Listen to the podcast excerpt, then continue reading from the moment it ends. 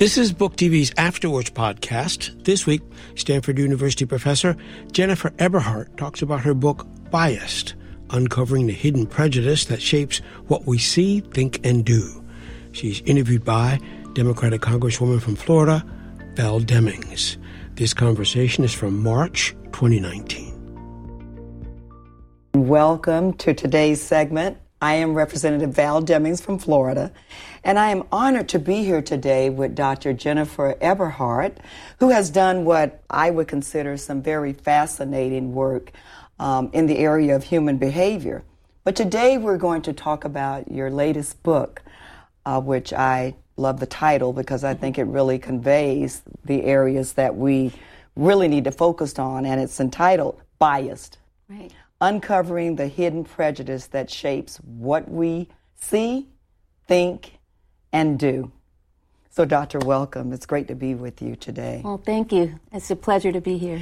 In, in your book, you talk about what I would say, um, I'll use the word um, how we are conditioned, and I'll use that word, uh-huh. if you will, to respond to certain people and certain circumstances in a certain way. Right. And what you refer to as uh, implicit bias. Mm-hmm. Um, and you talk about how it can really show up in any profession. I um, spent 27 years as a law enforcement officer and mm-hmm. had the honor of serving as the chief of police. So I'm particularly interested wow. in how it can show up in that profession. But you clearly point out how implicit bias could show up in any profession. Right. So could you just take a moment to talk just a bit about your background because I think it's so impressive. And then if you'll kind of explain to us what you mean by implicit bias and how does implicit bias differ from what we all know and in many instances have experienced just plain old racism. Right, right. Uh, sure. So I am a professor at Stanford University and I study race and inequality. I've done a lot of work on racial bias in particular, um, a lot in the criminal justice space, but also um, in education, the workplace, um, in, in um, uh, neighborhoods. I've done uh, work looking at uh, how race influences how people think about housing and how they evaluate homes. And um, and yeah, you, it, it is something that you you see um, everywhere. It's um, there's no real um, sort of area of life uh, where it can't um, get under uh, you know our, our, our skin and start to influence how we think and and how we make decisions and, and how we act. Uh, and so that's what the book is about, trying to um, you know, kind of follow uh, that uh, across all these different spaces to try to understand how people grapple with race. Um, and uh, so you asked about how, you know, definitions, right? So yeah. I guess we can start there. Yeah, um, it's kind of different. Implicit bias is not necessarily the product of racism.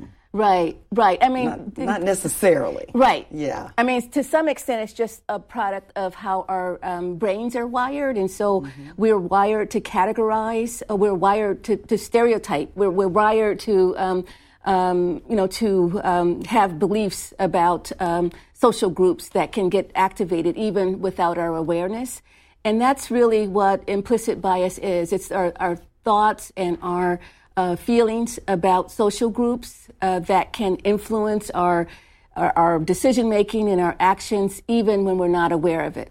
So that's the definition, um, and which is different, right, from you know people who are burning crosses or uh, you know you know evil people mm. or bad people. Um, so we're talking about sort of everyday people um, who, uh, despite their intentions and despite their motivations, may um, actually exhibit a bias and allow that bias to actually infect uh, the decisions they make. So then you're saying implicit bias um, is not, it, it, can affect all races, yes. all people. Uh, regardless of their socioeconomic status or yes. you know necessarily who they are, uh, whereas racism is more kind of deliberate Yes. learned behavior. Yes. Is that what? Yes. Yeah, and you talked about it's deliberate, it's learned, it's conscious. You know, it's mm-hmm. um, yeah. I mean, a lot of people talk about that as like old-fashioned uh, racism. Yeah. Uh, but this uh, implicit bias is uh, something that uh, you may not even know you have, wow. something that you don't know is affecting uh, how you're thinking, even. Um, and even if you we know you know what the stereotypes are about various social groups, we don't always know that those stereotypes are influencing what we're doing, how we're treating someone, how we're evaluating someone. Mm-hmm.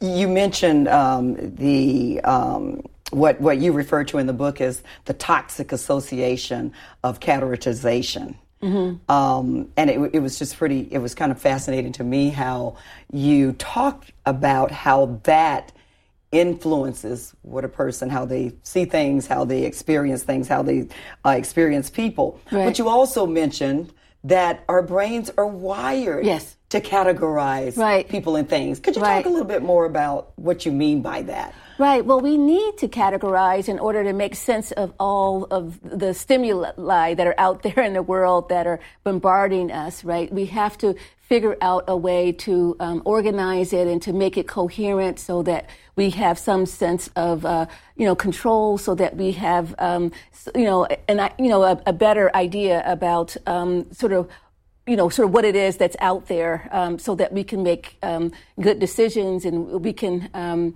you know have yeah so it's, it's, almost like the brain uh, can't handle everything that it's exposed to. Um, mm. And so there are these um, sort of techniques um, that our brains use to um, deal with all that information. Um, so, so, so yeah. categorization is one of those things. And we don't just categorize people, we categorize you know, animals, other animals. We categorize, you know, furniture. Uh, we categorize plants. You know, all sorts of things. Um, but um, that categorization allows us to engage in the world, um, and, and the world becomes more coherent uh, because of that categorization.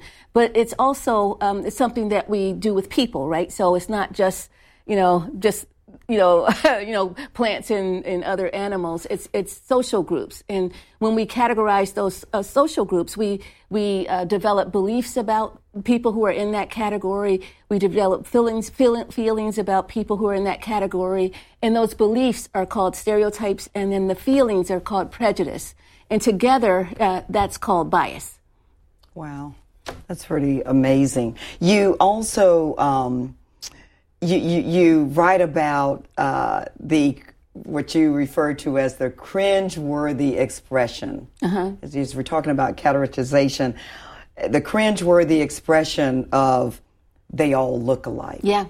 Um, now, you know, as I sit here and think about uh, that term, which I've certainly heard before, my first thought is to believe that anyone who would utilize that cringe-worthy expression right. of they all look alike must be a racist or a bigot.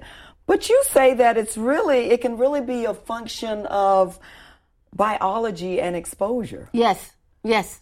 Could you, what do you mean by that? Well, um, you know, uh, babies as young as three months of age already are showing a preference for faces of their own race.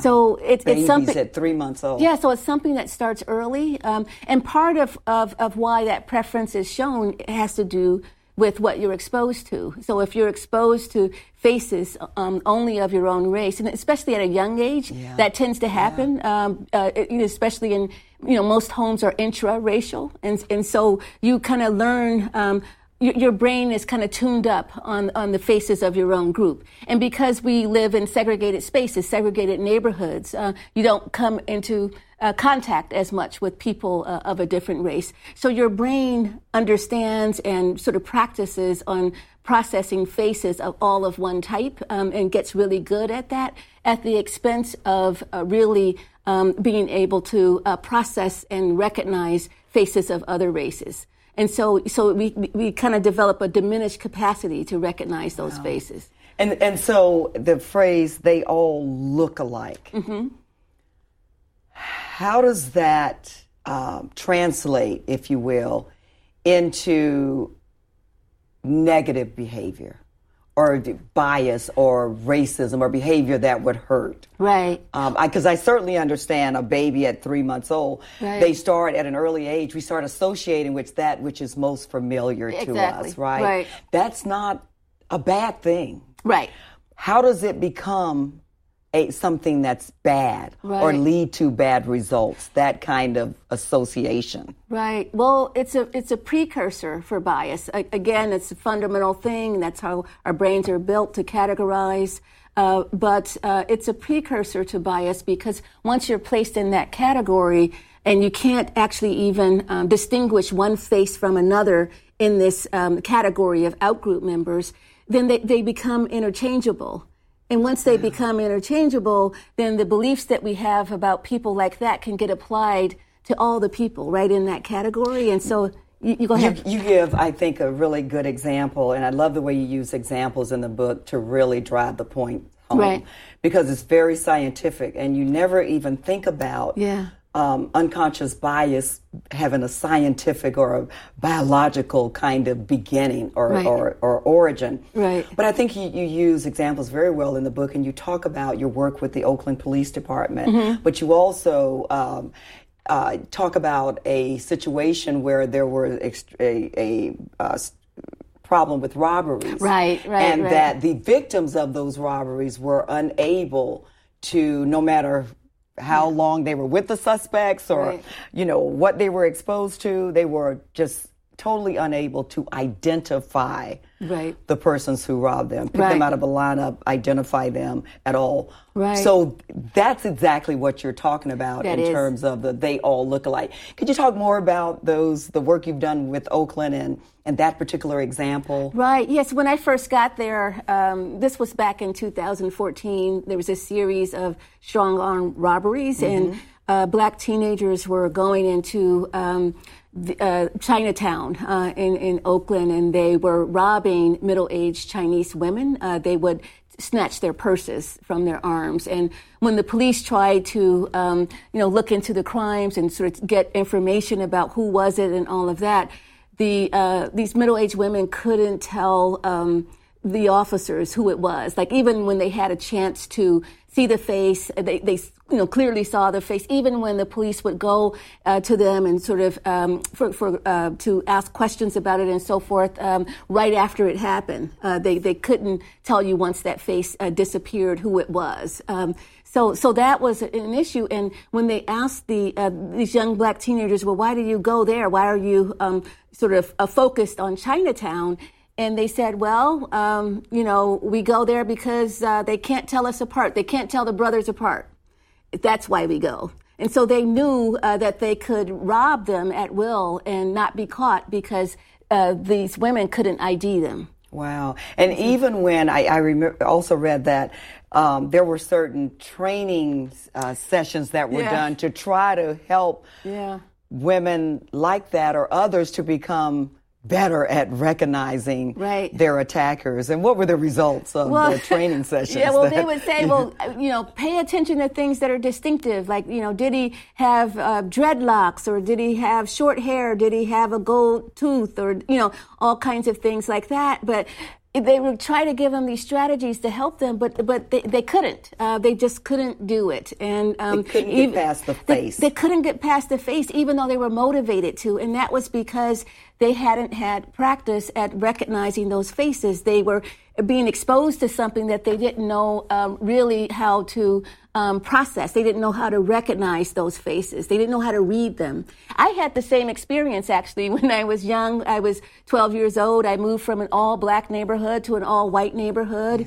And, you know, I was worried, you know, as a little girl about yeah. how I would be accepted and, and, and so forth. And, uh, but the, the, you know, those, the girls were so nice to me. You know, they went out of their way to welcome me to the school and, you know, invite me to things and so forth. And, they knew I had problems, you know, uh, recognizing, like, like figuring out who was who, like, but they thought um, it had to do with the fact that I was new and I was just mixing up their names. But I actually could not remember their faces. I couldn't distinguish one face from another, and so obviously that really uh, hindered my ability to make friends. I remember so. you. I remember reading about yeah. that, and I, I, I thought it was, you know, it was kind of surprising to me that yeah. this concept that you're talking about, quote, they all look alike. Yeah. While we might associate it with racism, it really works both ways. And so you started yourself Right. Yeah. trying to come up with distinguishing marks or clothing, Right. whatever to remember. And these were not people you were afraid of No. or you feared in any way. no. These were your friends. Yep. These were people I would sit with them and at lunch, and then the next day I'm I'm trying to think is was that the person or was that the person? I mean, it was it was really hard. I thought you know something was wrong with me. Like what ha- you know why can't I do this basic thing that you think anybody could do?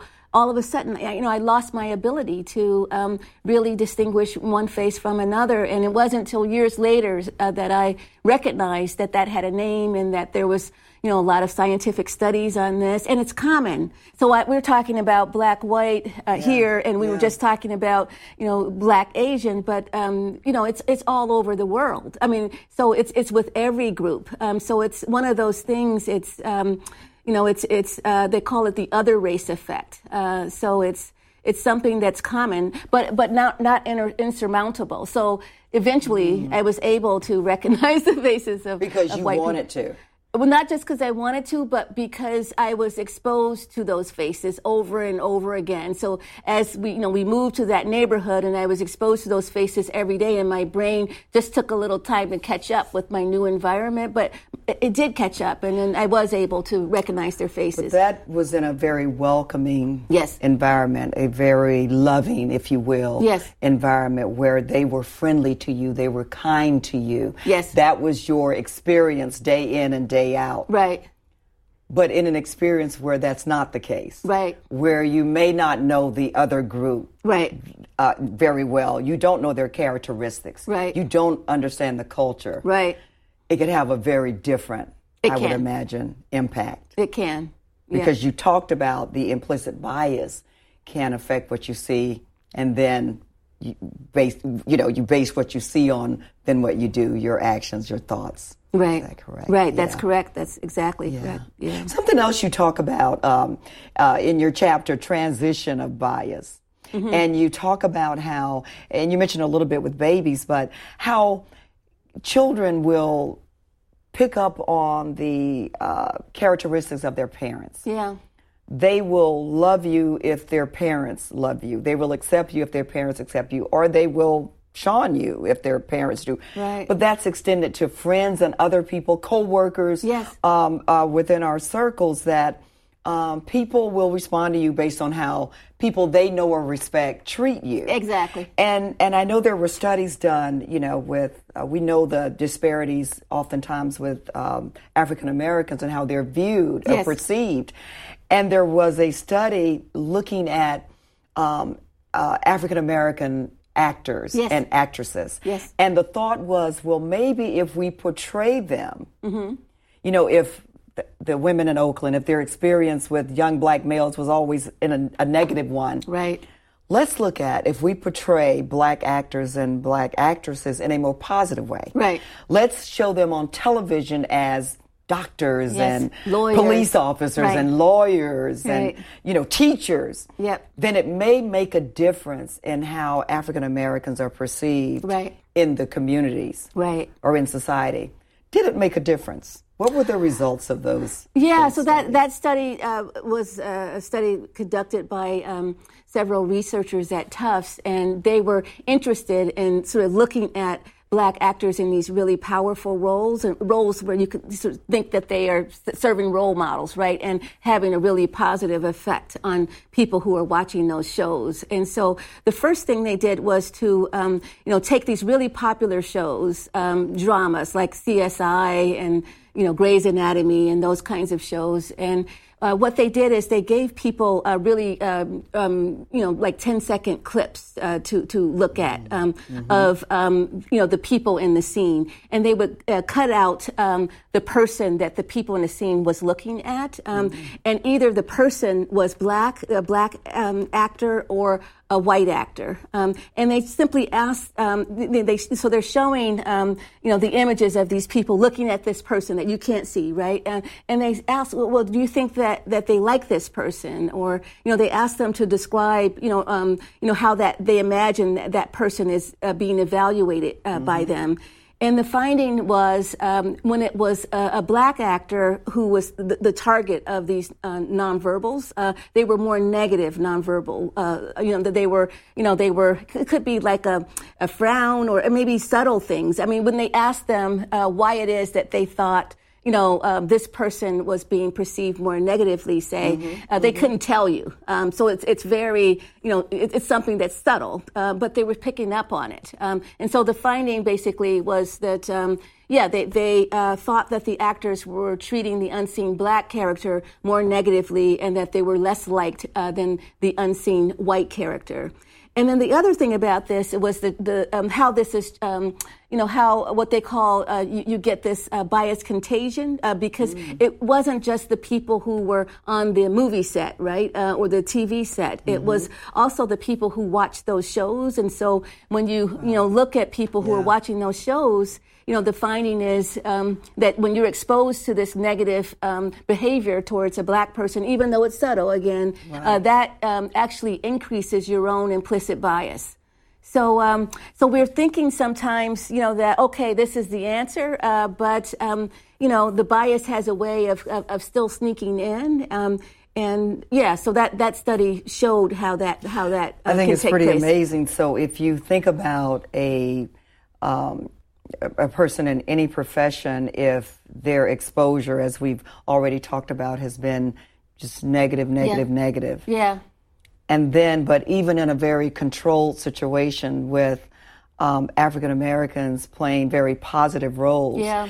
Um, you, you, talked about how uh, those who were watching the footage right. picked out very, what I would consider minor right flaws, if you will, right. maybe a frown on the face or a certain express, expression that appeared to have been really blown up as opposed to really seeing that person solely as an African American who's playing a very positive role, doctor, right. police officer, teacher, or Right. Yeah. I mean, even um, you know, young children um, pick up on this, like you said. Um, they they look to adults to figure out how um, other people are seen and how they should treat that person. Um, yeah. You know, there was a study on, on that as well with um, fourth and fifth graders who uh, were shown a clip of someone who was being treated poorly or someone who was being yeah. treated uh, well and and the, the fourth and fifth graders kind of took on uh, the attitudes of, of, of the person who was uh, was treating that person well or treating that person negatively,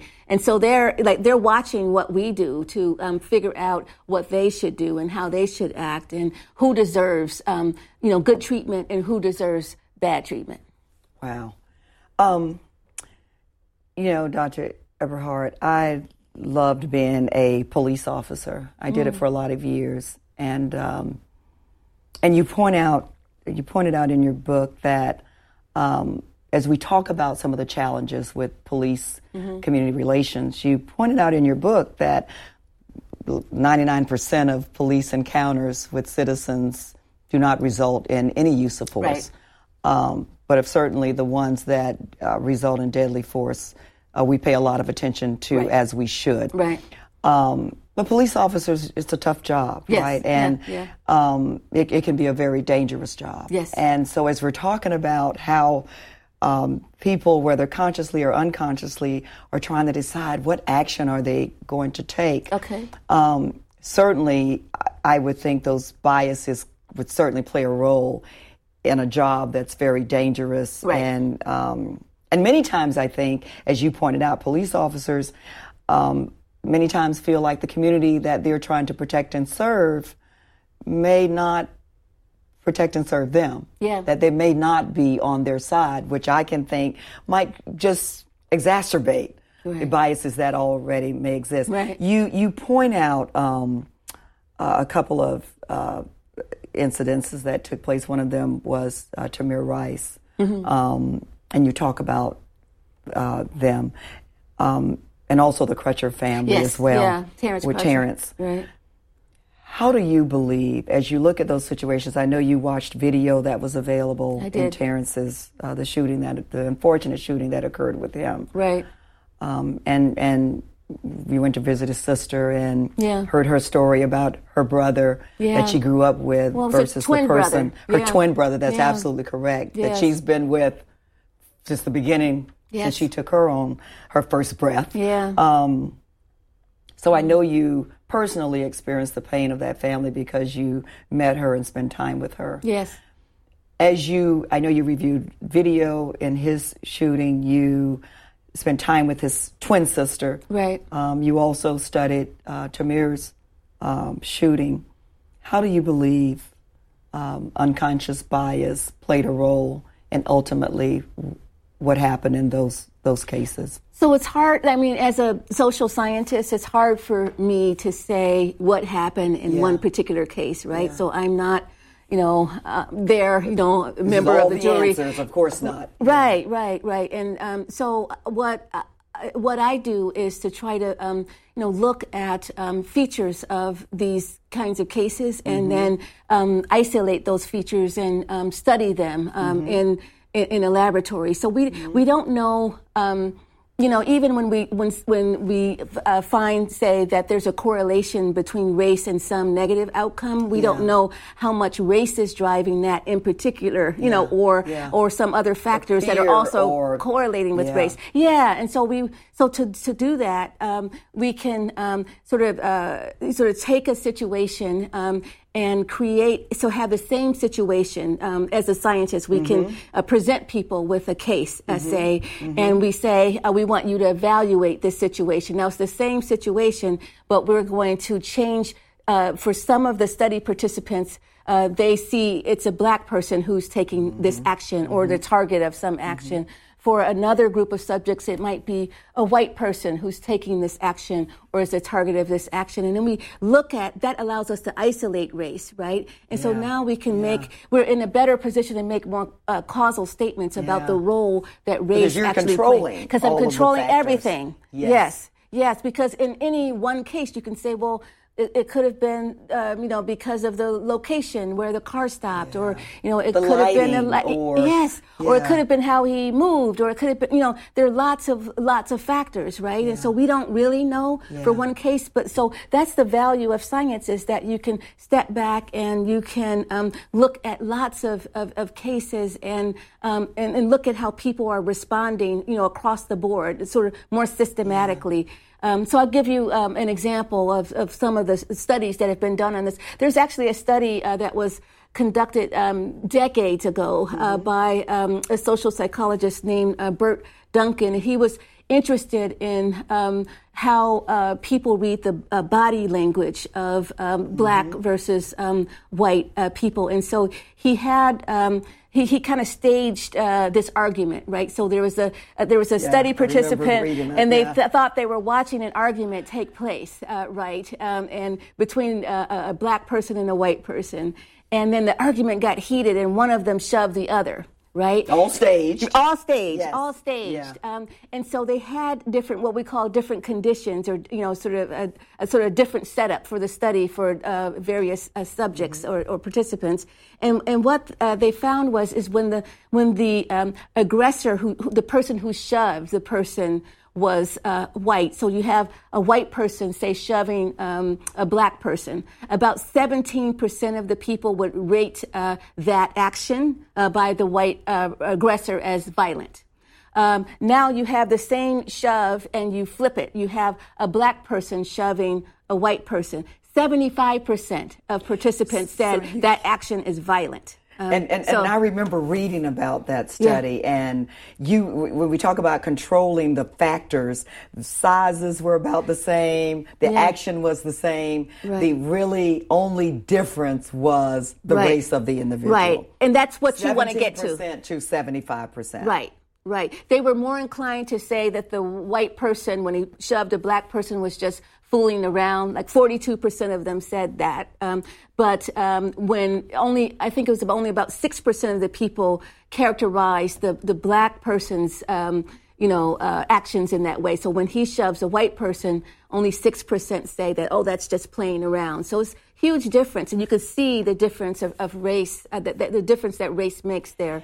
Now, So- how do you take that information Mm-hmm. That is clearly it, there. There are no extenuating factors mm-hmm. in that because this is not a situation in a community or on the streets or in a neighborhood. This is a controlled situation right. that has been set up. Right. How do you take that info? What do you do with that information? If you were training, you right. were using that as a training tool right. for any group of right. individuals. How do you take that information?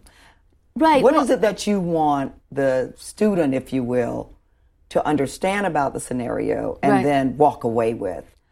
Well, you want them to understand how race can play a role here in how people respond and how they behave.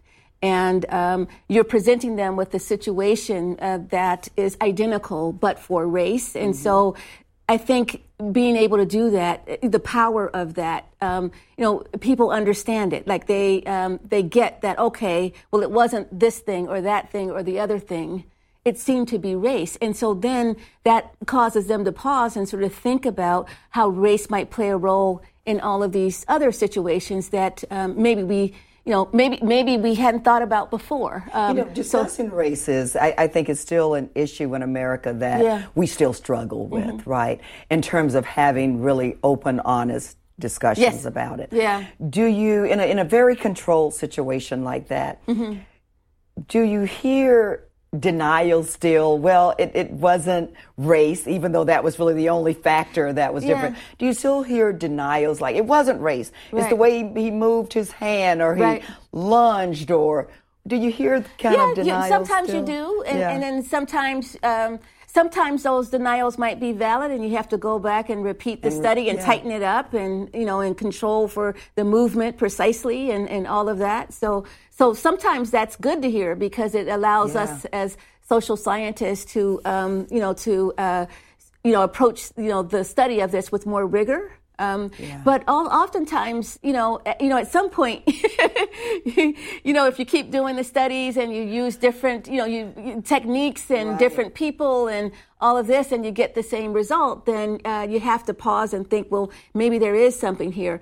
Uh, the other thing I'll say about that is, you know, part of why people might be resistant is because uh, there's this sort of underlying feeling that you're calling them a racist. So this gets back to our earlier conversation about how we're even defining bias. Um, yeah. So if it means, if it, accepting this work, if it means I have to think about myself as a bad person, then that's just that's going to be hard for me to do and so i'm going to be resistant to it um, and, and maybe i'm not going to um, know i'm not going to be willing to accept that so easy and and so maybe yeah. that's part of it and so if we understood that you know even good people right um, can yeah. have bias and it can you know influence you know how we're seeing things then that's a different story. Um, then you can actually um, hear it, and yeah. and and maybe um, you can think about you know how this might play out in your own life, in your own discussions, in your own you know you know um, you know actions that yeah. you're taking.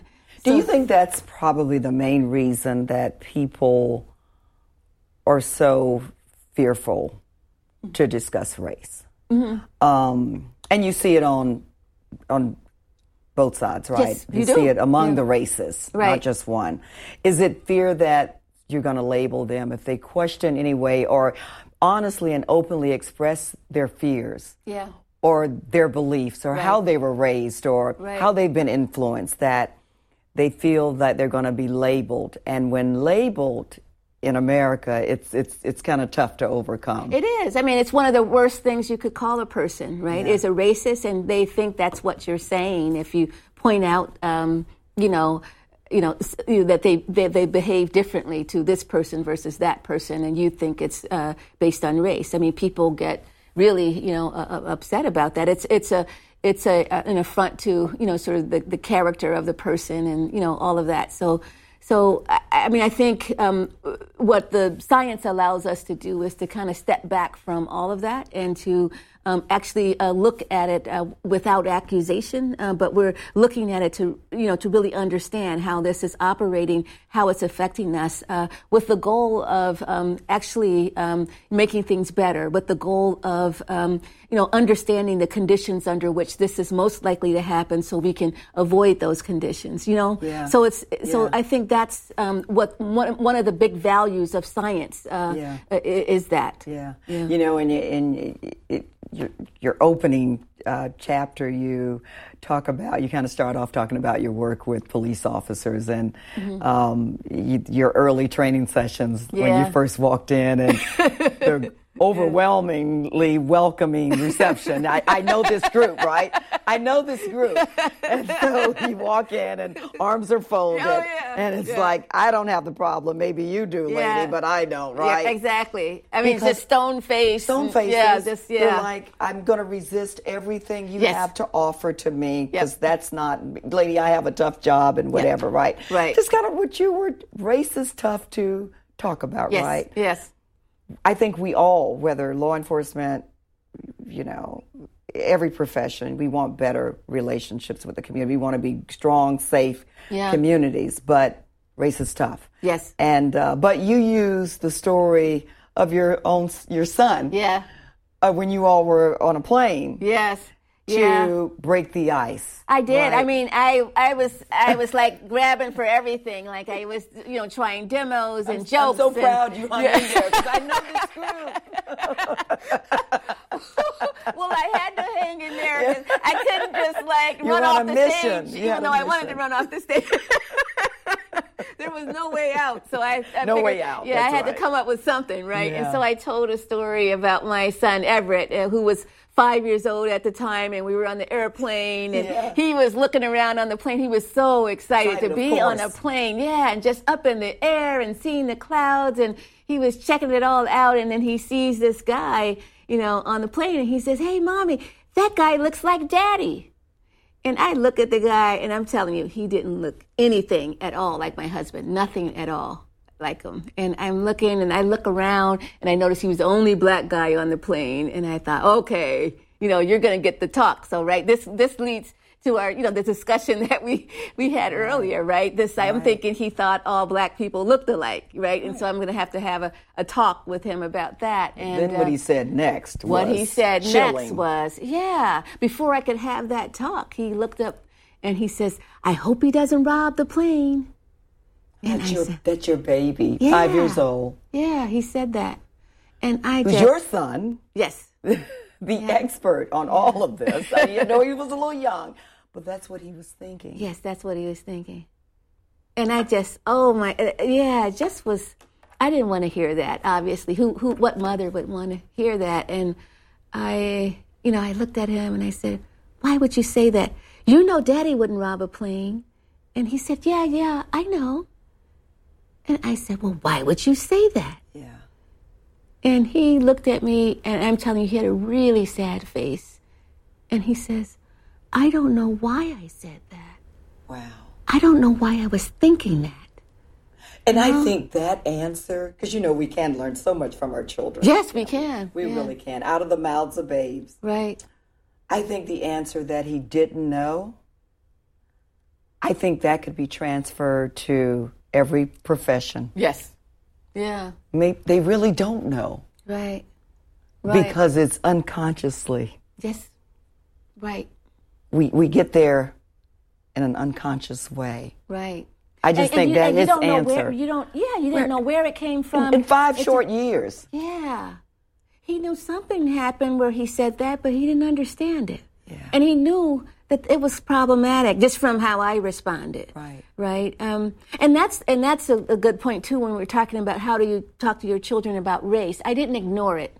You know, I didn't pretend it didn't happen, even though I wished it hadn't happened. Right. I, I, I, I sat with him right then and I had a discussion with him about race. I, I, I wanted him to reflect on his words and why he said it. I wanted him to ask himself, why am I thinking this? Why am I saying this?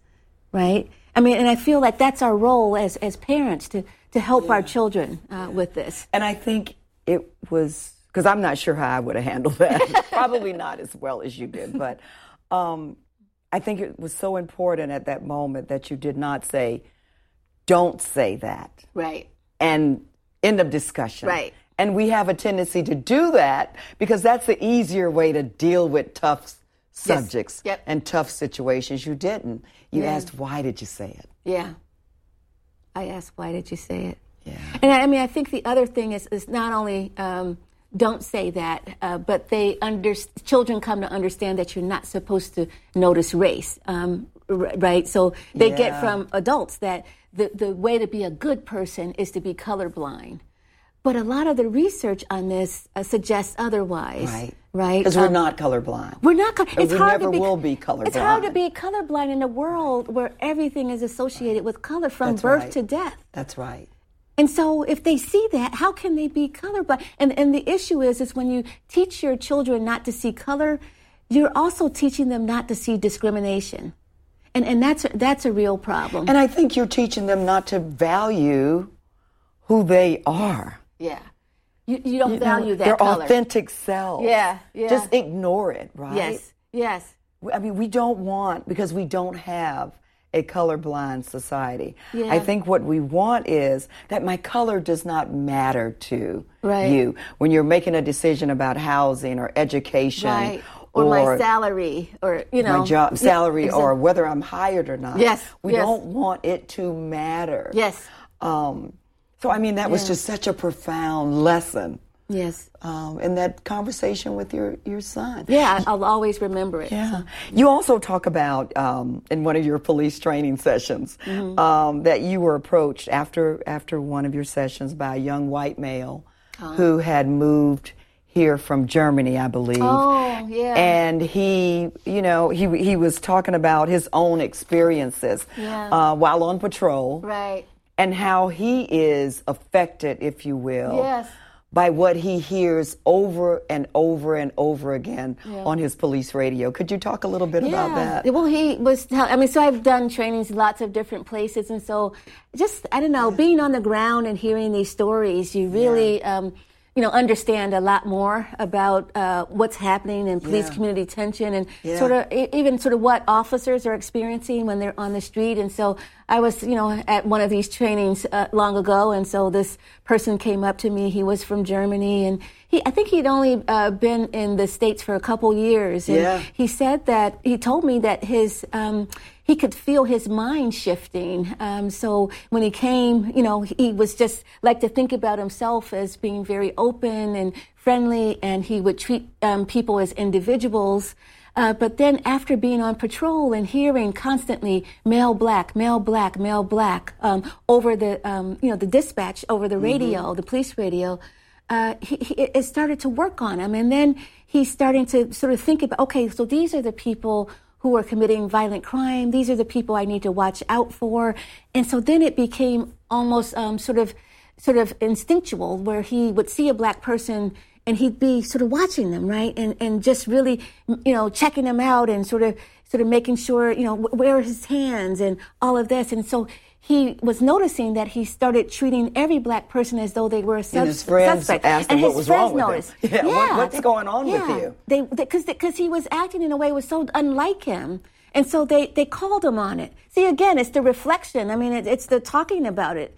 We, it- we, we, we tend to want to not talk about it Right. because we think that's safer and that's better. But it was right. they, they brought it to his attention and they forced him to um, reckon with it. Yeah. And um, and he was really he was worried about it. He was like, wow, you know, is is you know this job.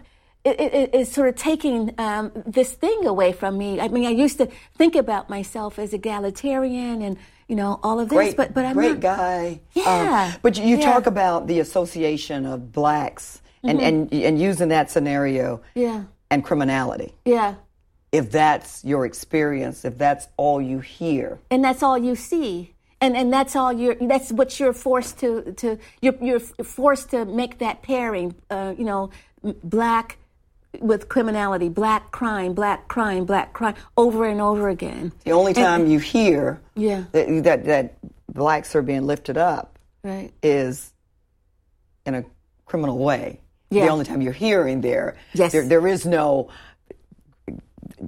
this person graduated from high school or Right. got their doctorate, or Right. that's not what they're constantly hearing. Right. That's right. They're constantly hearing there was a robbery, there was a burglary, there was a theft, right. Male black. Right.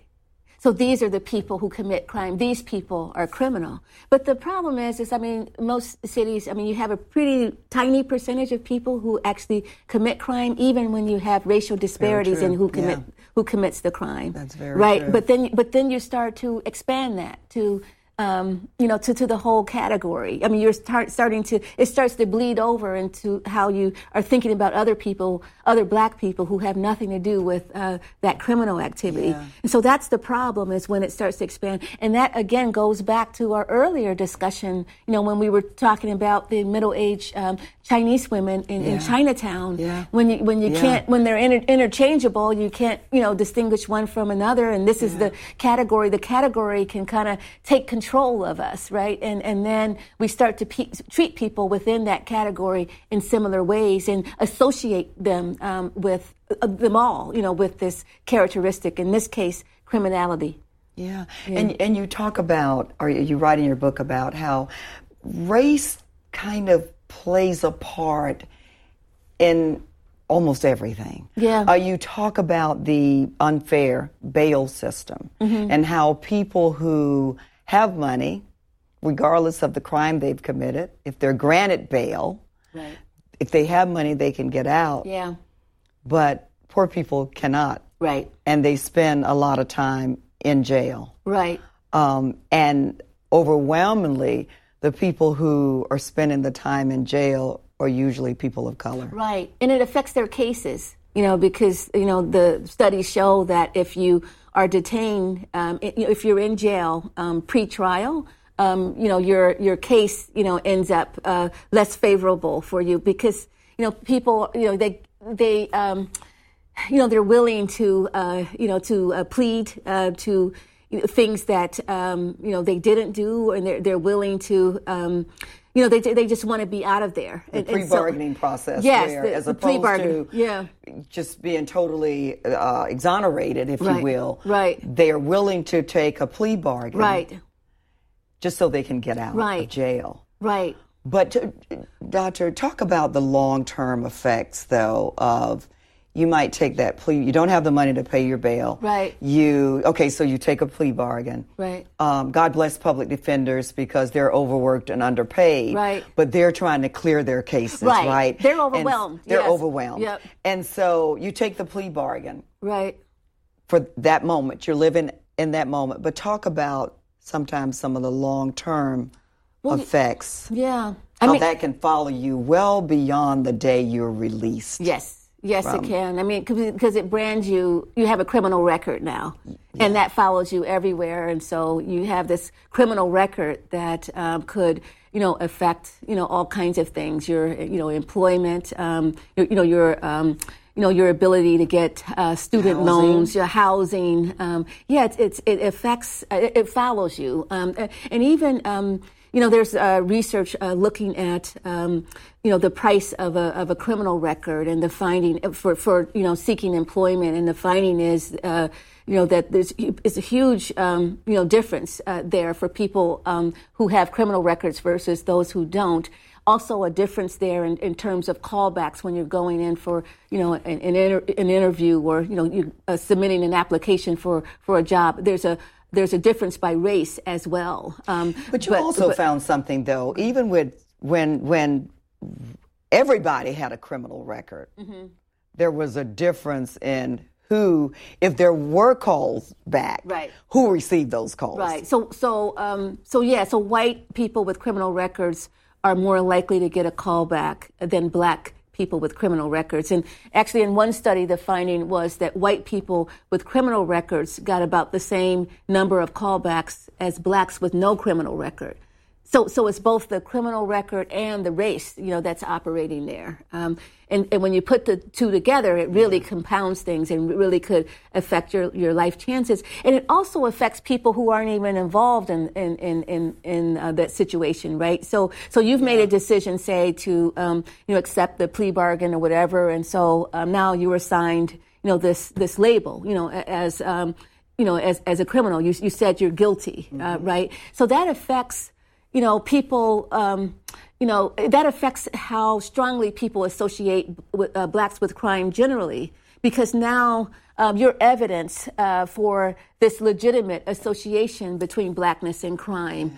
And so you've traded your freedom, and it, and it makes sense, you know, in, in that circumstance, uh, just thinking about your odds and all of that uh, to, to, to say, okay, I'm going to plead guilty. But every person who pleads guilty, um, it it um, it leads uh, to you know the, you know people to um, see the race as guilty almost you know it, it leads people to see yeah. blacks as yeah. as as yeah. criminal and and blacks are disproportionately you know committing crimes you know what i'm saying so so you can see how this is a sort of system that's built up, you know, this plea bargaining system that's actually affecting how we think. It's affecting, um, you know, the public and, and, their associations that they're making uh, uh, with uh, black people. Yeah. And so I believe there are 2 million people who mm. are incarcerated, and about 700,000 of them are released annually. And you know, you have to think about then what. Right. And I know you've also um, done some work within the prison system. Yes, yeah. And could you talk a little bit? I mean, there's so many good yeah. things in here. Could yeah. you talk a little bit about the Prison University Project and some of your experience with experiences with with inmates and really working with them to really prepare them right. for success in the future. Right. Why that's so important. So yeah, so this is I uh, was at uh, San Quentin uh, State uh, Prison in in California, Northern mm-hmm. California, mm-hmm. and uh, I worked there as a volunteer there, I should say, mm-hmm. as a, an instructor. So I taught classes there, and um, another tough crowd, right? That's funny. they weren't as tough as the police. Oh, well, I have to say that. they really appreciated me.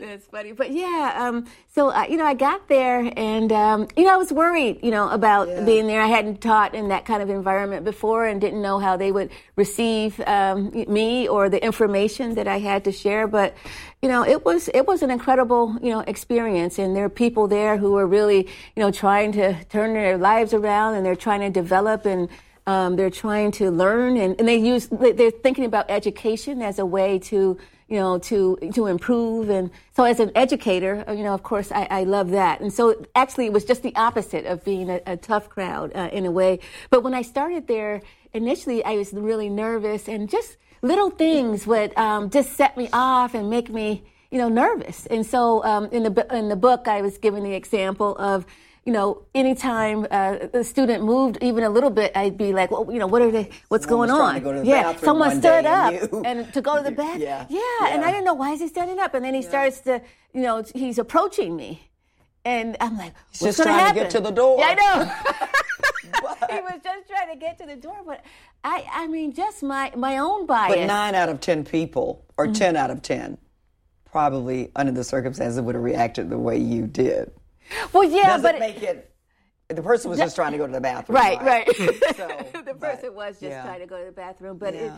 it, it helps us to see, you know, Ourselves. how we can carry biases. Yeah, because I was there to to actually teach, but then you know my bias was kind of getting in my way of of of that, um, at least initially. Um, and I was, I mean, I tell you, I was just nervous. I was like, where's the, I was looking for the guard kind of out the back window and what, what's going to happen. And you were happy the guards weren't in the class was, yeah, eventually because eventually. of the progress that you all right. or were making right. together. Because they would get, you know, they would be more quiet, you know, um, and just, we couldn't have, just uh, really sort of open dynamic discussions with the um, guards sitting there and so i yeah i was i went from wanting them to be there to, to not wanting wanting them to stay away uh, yeah. really but that, it was yeah it was it was um, it was a real uh, experience and and just um, I don't know. I mean, it's an example of what we talked about at the beginning that mm-hmm. Um, we all are vulnerable uh, to bias, uh, really, mm-hmm. and um, you know, we, it's not sort of something that's just about uh, being a bad person. Yeah. It's just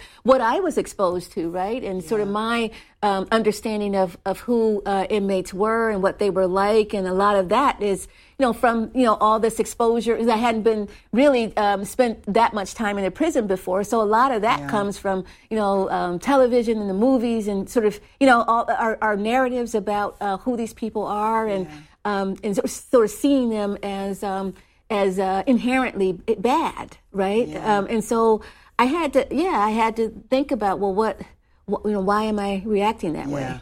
Yeah, so. I, um, and, and, you know, you you also write about, uh, of course, implicit bias versus explicit bias, yeah. and you you reference Charlottesville, yeah, and and the whole attitude there, which you spoke a little bit earlier about, you know, racist and racist attitudes and racist behavior yeah. being somewhat um, different. But you also mentioned how the federal government, sometimes I think there are unintended consequences, but you talk about how the problems that we face in this area are somehow compounded by legislation that's passed. It might be segregation of neighborhoods, yes. of housing, of schools, right. um, other institutions, um, and how that just helps to um, compound the problem that right. we're discussing today.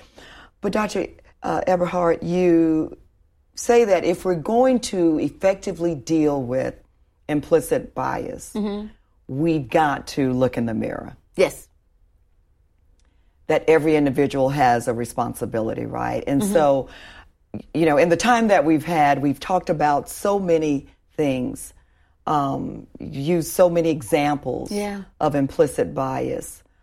Um, but how do we deal with it? What's what's really the answer? Right. What what do we do? What where do we go from here if we're all going to get better when right. we take that look in the mirror? What are some things that you would suggest or recommend that right. we start doing, regardless of the professions that we're in, to um, yeah. be a better, fairer yeah. America, if you will? Yeah, well, there are ways to manage it. Um, so, um, you know, there's a there are a lot of studies on this by um, social psychologists, kind of looking at this, like what are the conditions under which um, bias is most likely to be triggered, um, and then you know how do you and how do you manage that, and how do you be mindful, you know, of those um, mm-hmm. situations so that you can um, sort of understand um, and you can slow things down. So, so that's one of the uh, actually. Uh, this is one of the um, areas where you're um, more likely um, to have bias uh, get triggered is when you're having to make a decision really quickly, when you have to think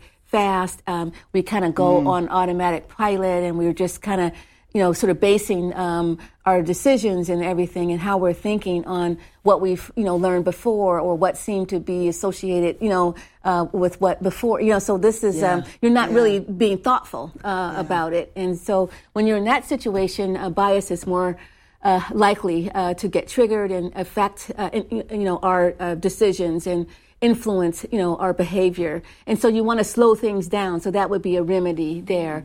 Uh, we're more likely to, um, you know, have our biases emerge when we feel threatened, when we feel fearful.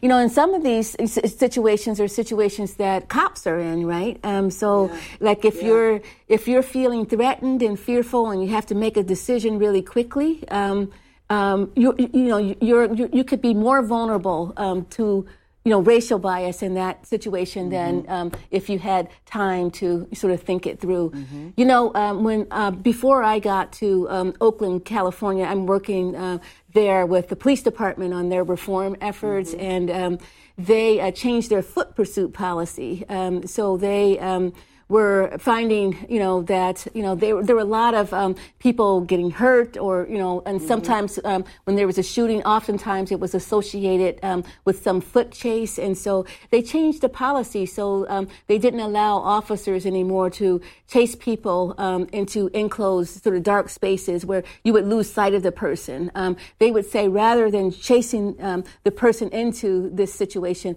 we want you to step back and set up a perimeter and call for backup. Mm. And so you have, you know, sort of time and resources and you slow it down, right, uh, to, yeah. to work it out. And they found um, just changing that foot pursuit policy. Um, they used to have eight to nine officer involved shootings a year.